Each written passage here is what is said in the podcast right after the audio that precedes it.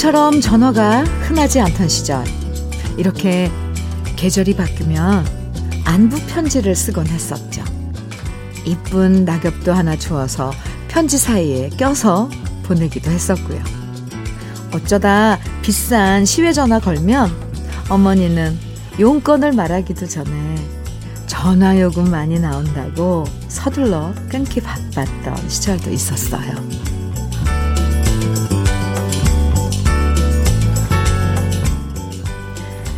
그냥 버튼만 누르면 어디든 전화를 걸 수 있고 안부를 물을 수 있는 세상이 되었는데 이제는 안부를 묻고 싶은 사람이 점점 줄어간다는 게 쓸쓸해질 때도 있죠. 모두들 잘 지내시는지, 다들 안녕하신지, 모처럼 정신 차리고 안부를 묻고 싶어지는 토요일 주현미의 러브레터예요. 11월 6일 토요일 주현미의 러브레터 시작한 노래는 김정호의 꿈을 찾아였습니다.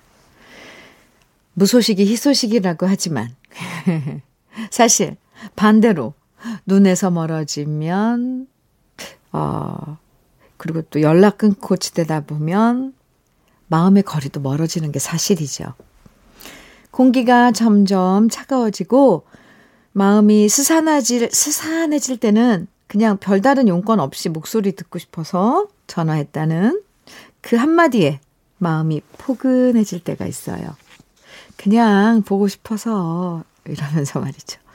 평소엔 먹고 사는 게 바빠서 주위에 전혀 신경을 못 쓰고 살지만 그래도 이렇게 오늘 같은 토요일 음, 또 계절이 바뀌어갈 땐 계절 핑계 대고 전화 한번 걸어서 목소리 듣는 것도 괜찮을 것 같습니다.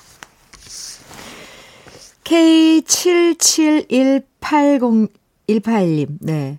현미 언니, 전업주부로 25년 있다가 마트 계산원으로 취업해서 드디어 첫 월급 탔는데요.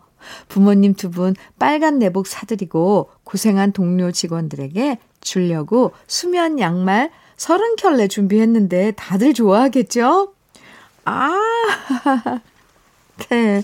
어, 넉넉하신 그런, 어, 마음이네요. 부모님께 선물하는 건 겨울 첫 월급 탔을 때 왜 부모님 빨간색 속옷 사드리잖아요. 예.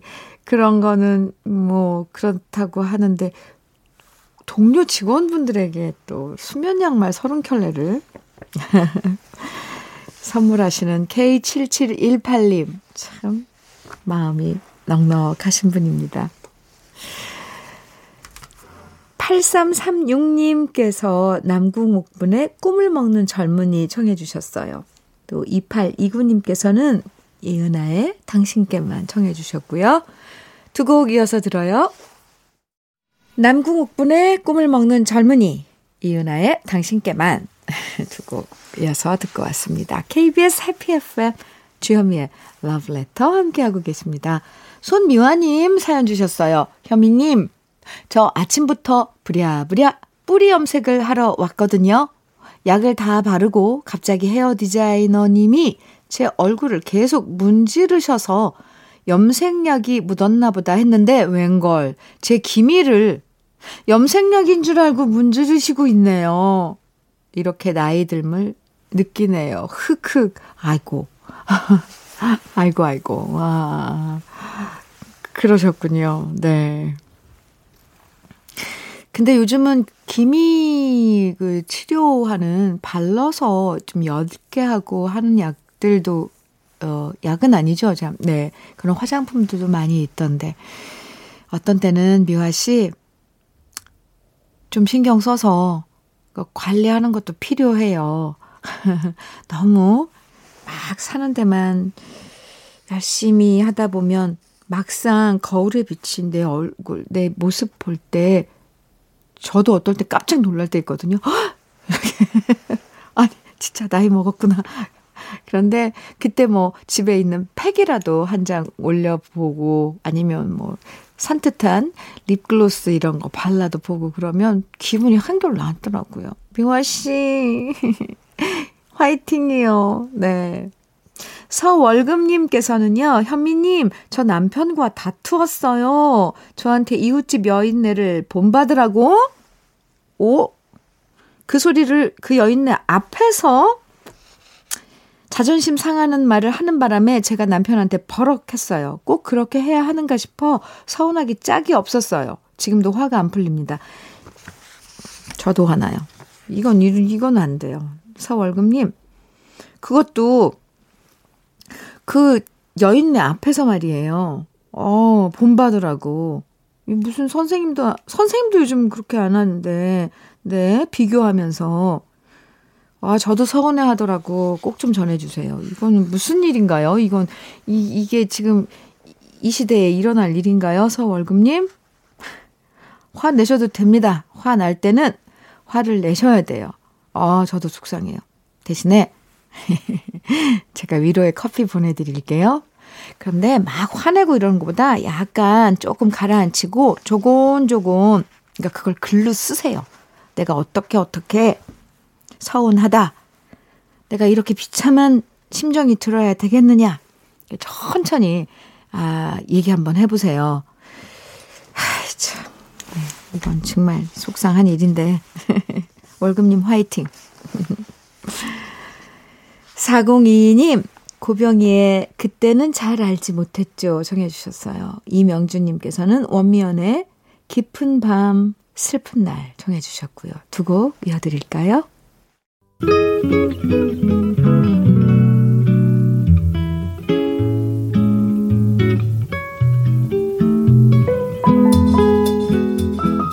마음에 스며드는 느낌 한 스푼. 오늘은 이장희 시인의 쓸쓸한 시절입니다.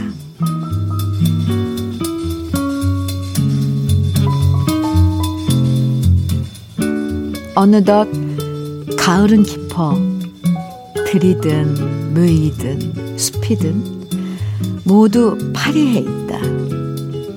언덕 위에 오뚜기 서서 개가 짖는다. 날카롭게 짖는다. 빈들의 마른 잎 태우는 연기 가늘게 가늘게 떠오른다. 그때요. 우리들 머리 숙이고 고요히 생각할 그때가 왔다.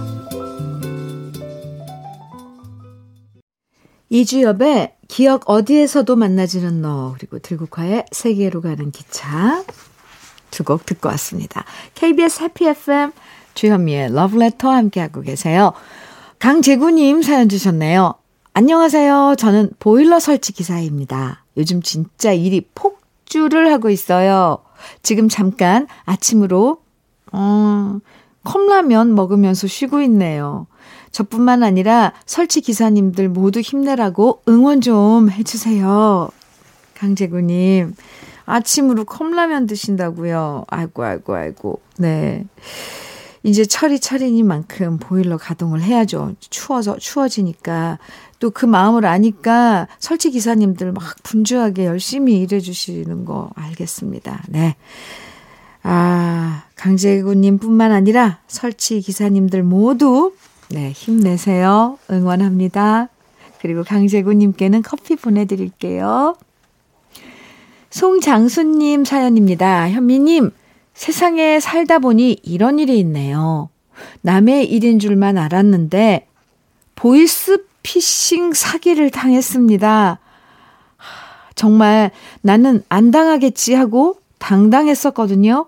그런데 정말 말을 얼마나 잘하던지 문자가 왔는데 제 이름하고 109만 원이 결제됐다는 문자에 놀라서 넘어간 게 화근이었네요. 저야 어쩔 수 없다지만 여러분 모두 조심하세요. 정말 너무 속이 쓰리고 아픕니다.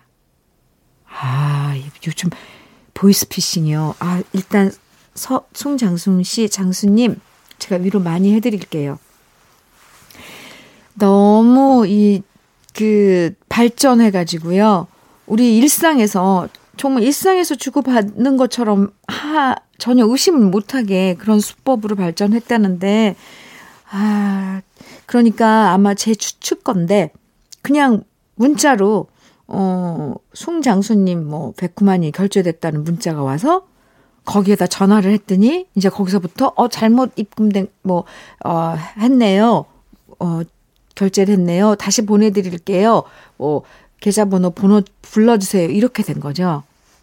아, 장수희 씨 진짜 속상하네요. 하, 참. 네. 제가 위로 많이 해드리고요. 단마토 교환권 보내드릴게요. 아유, 우리 그 러블레터 가족 여러분들도 항상 늘 이 부분에 대해서는 좀 어, 신경을 곤두 세우고 있어야 되지 않을까 싶습니다. 6774님, 홍서범의 나는 당신께 사랑을 원하지 않았어요. 청해 주셨어요. 그리고 7386님께서는 한동준의 너를 사랑해 청해 주셨고요. 두 곡 같이 들을까요? 주요미의 러브레터 1부 마칠 시간입니다. 1부 끝곡으로요. 이예린의 늘 지금처럼 들으시고요. 잠시 후 2부에서 만나요.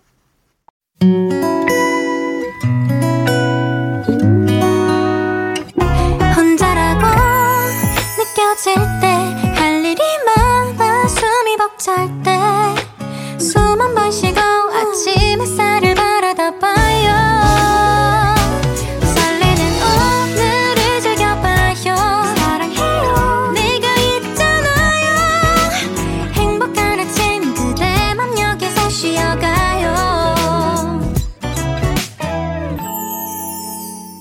주현미의 Love Letter.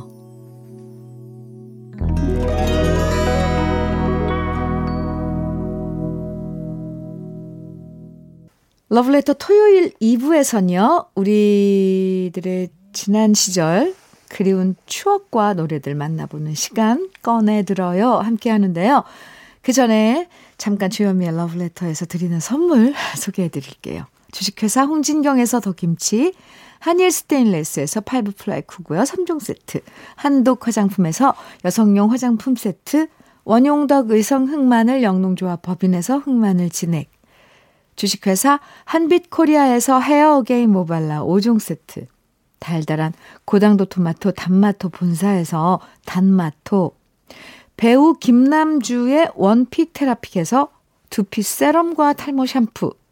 판촉물 전문 그룹 기프코, 기프코에서 KF94 마스크, 명란계의 명품 김태환 명란젓에서 고급 명란젓, 바른 건강 맞춤법 정관장에서 알파 프로젝트 혈행 건강, 브라이트 스카이에서 cannabinoid 5% 함유된 hemp seed 오일을 드립니다. 네, 그리고 우리 다 같이 광고 들어요.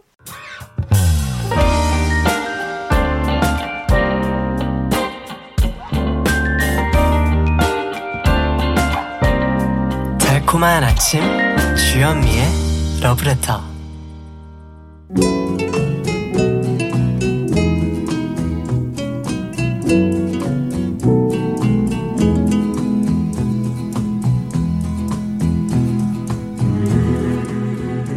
그리운 추억과 노래를 다시 꺼내서 꺼내서 만나봅니다. 토요일에 함께하는 꺼내들어요. 사연 소개된 분들에게 모두 햄프시드 오일 선물로 드리고요. 첫 번째 사연의 주인공은 박효준 씨입니다.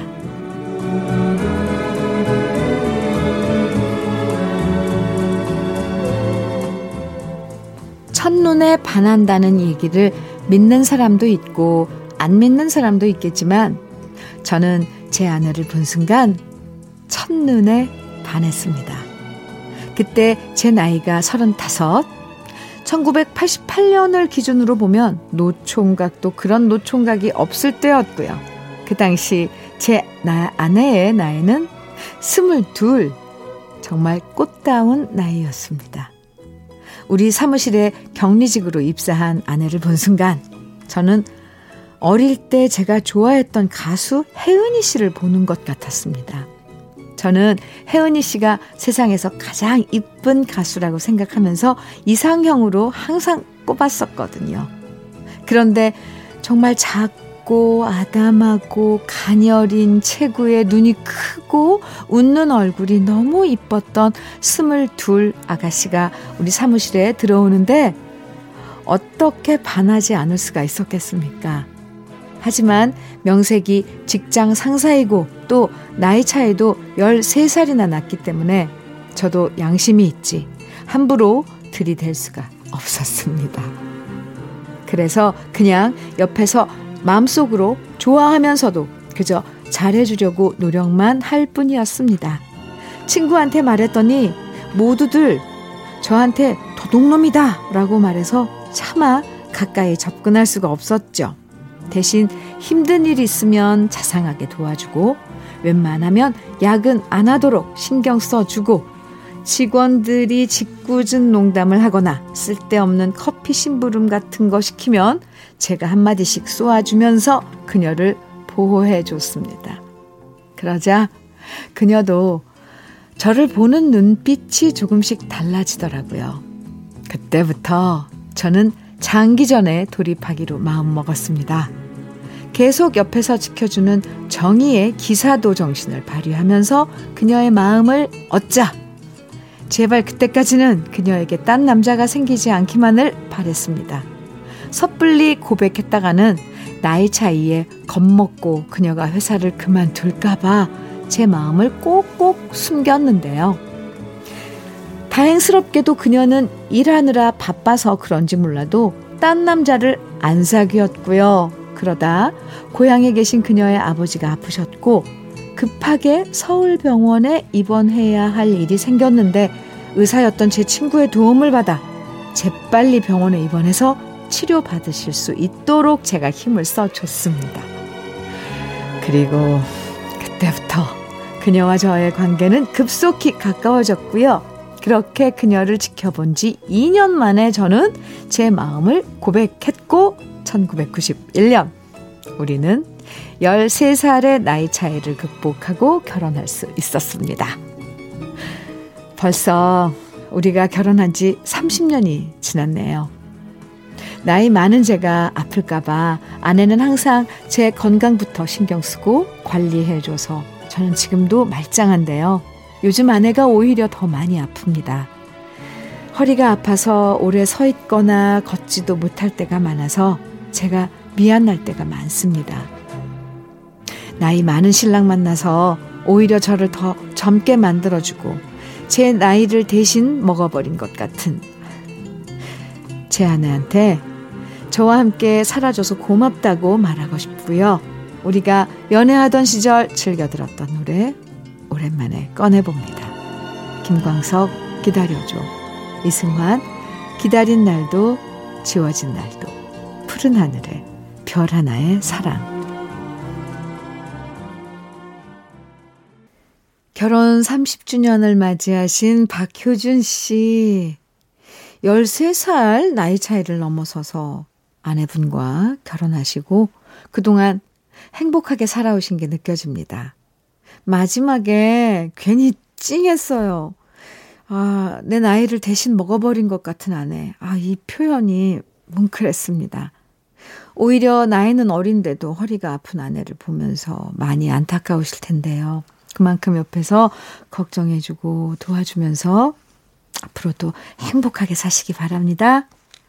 사연 보내주신 박효준 씨 햄프시드 오일 선물로 보내드리고요.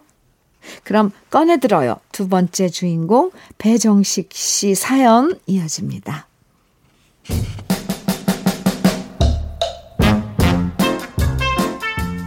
안녕하세요, 주디. 어릴 적 가을이 되면 시골집 감나무에는 감이 주렁주렁 열리곤 했답니다. 40여 년 전 그 당시 우리 집에는 세 그루의 감나무가 있었는데요. 늦가을이 되면 아버지는 감나무에 달린 감을 따서는 곶감을 만들려고 기왓장 위에 말려놓곤 하셨지요. 하지만 그 맛있는 곶감을 우리들에게 절대로 주지 않으셨고요. 잘 말린 곶감을 읍내 5일장 날에 가져가서 곶감을 내다 팔거나 제사상에 올리려고 다락방에 숨겨놓곤 하셨습니다. 그 당시엔 딱히 맛있는 것도 없고 시골에서 먹을 간식거리가 많지 않던 시절이었습니다. 춥고 배고팠던 시절인지라 까치밥 하려고 남겨둔 홍시가 왜 그리도 먹고 싶었던지 모릅니다. 그래서 어떻게든 감나무에 올라가서 까치밥 하려고 남겨둔 홍시를 따먹으려고 길을 썼고요. 그 모습을 엄마한테 들키면 엄마는 아서라 그건 까치밥 하려고 남겨둔 거야. 그래야 내년에도 감이 많이 달린다. 어서 내려와. 이렇게 저를 향해 소리를 지르셨습니다. 하지만 그런 엄마의 얘기를 들은 들을 턱이 없었던 저는 먹음직스런 감이 너무 탐났습니다. 그래서 감나무 큰 가지에 발을 딛고 손을 쭉 뻗어서는 까치밥 하려고 남겨둔 홍시가 붙은 가지를 조심스럽게 돌려 비틀었는데요. 그 순간 그만 홍시가 감나무 가지에서 떨어져 나가더니 그만 바닥으로 철퍼덕 소리를 내면서 떨어지는 게 아니겠어요? 순간 그 감이 아까워 손을 내밀다가 갑자기 중심을 잃은 저는 쿵 하는 소리와 함께 아무것도 보이지 않았습니다. 얼마나 지났을까 제가 눈을 떠보니 엄마와 아버지, 동생 등 우리 가족 모두가 걱정스런 눈빛으로 저를 쳐다보고 있었으며 엄마는 얼마나 많이 우셨는지 눈이 퉁퉁 부어 있으셨습니다. 그리고 제 뒤통수가 깨져, 깨어졌는지 제 머리엔 된장이 발라져 있었고요. 팔과 다리에는 온통 멍이 들어 있었는데요. 그날 저는 아버지의 특별 배려로 제사상에 쓰려고 다락방에 숨겨둔 곶감을 맛볼 수 있었네요. 그래서 저는 지금도 시장에 가서 감을 보면 그때 그 어린 시절이 자꾸만 생각납니다.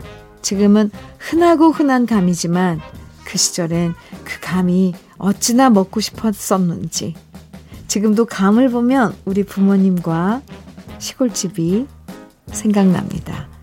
그런 의미에서 오랜만에 옛 추억과 꺼내보는 노래 신청합니다. 나훈아의 홍시, 조미미의 고향무정, 김상진의 고향이 좋아. 아, 배정식 씨, 어린 시절 감나무에서 떨어지신 경험을 보내주셨는데, 그때 크게 안 다쳐서 진짜 다행이에요. 아, 어릴 땐 나무 꼭대기에 매달린 감이 그렇게 맛있어 보일 수가 없고, 그거 따려고 나무 타고 올라가다가 떨어지는 경우 집집마다 꼭 한두 명씩 있었잖아요. 예, 그래도 나무에서 떨어진 다음에도 아버지가 주시는 곶감을 맛있게 먹었을 배정식, 배정식 씨 모습 생각하니까 웃음이 납니다. 예, 요즘에야 먹을 게 흔해도 어릴 땐 감에 대한 추억들이 참 많죠. 그래서 어르신들 중엔 감을 유난히 좋아하시는 분들도 많고요. 사연 보내주신 배정식 씨에게도 햄프시드 오일 선물로 드립니다. 그리고요, 네, 꺼내들어요. 이번엔 세 번째 주인공, 한민수 씨 사연 만나볼게요.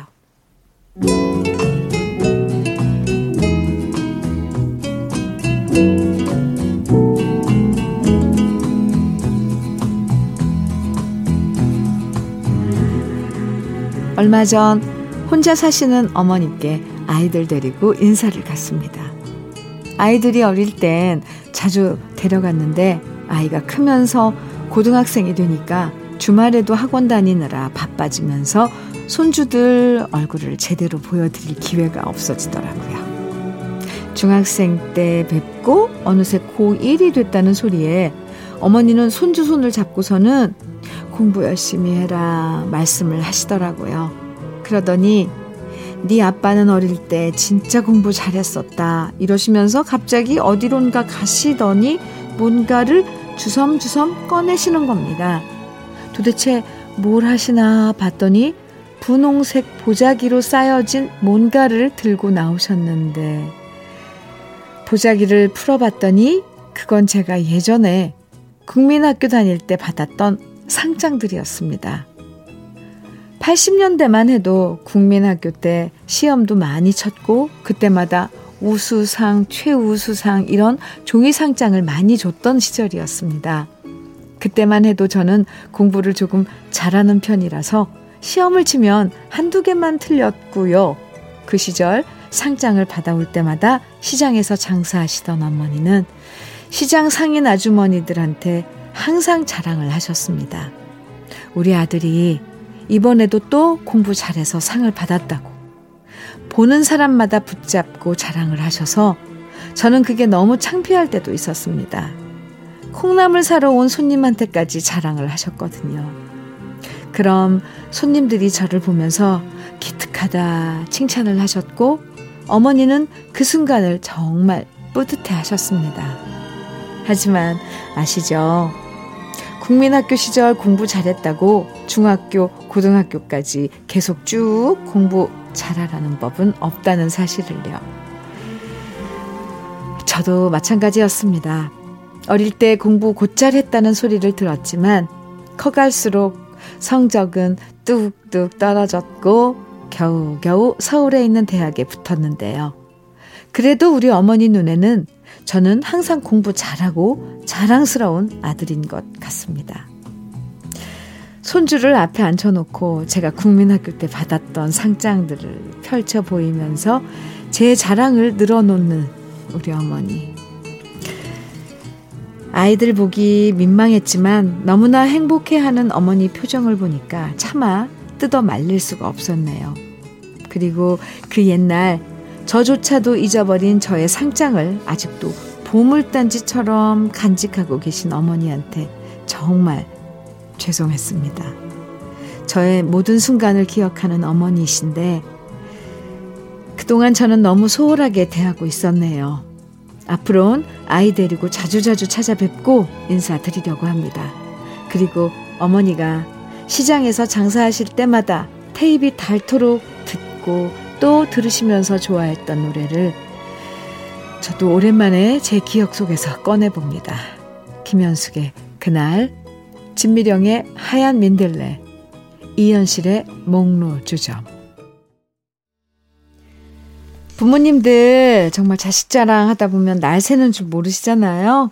우리는 쑥스러워 해도 부모님은 정말 나보다 자식 잘 되는 거 주위에 자랑하시느라 바쁘죠. 아마 한민수 씨 어머님도 마찬가지셨을 것 같아요. 아주 어릴 때 받았던 상장들이지만 그거 다 고스란히 간직하고 계시면서 손주한테 자랑스럽게 보여주시는 모습 저까지 흐뭇해집니다. 사연 보내주신 한민수 씨에게도 햄프시드 오일 선물로 보내드리고요. 주현미의 러브레터 꺼내들어요 함께 했는데요. 여러분의 추억과 오랜만에 꺼내 듣고 싶은 그 시절의 노래들 주현미의 러브레터 홈페이지 꺼내들어요 게시판에 많이 남겨주세요.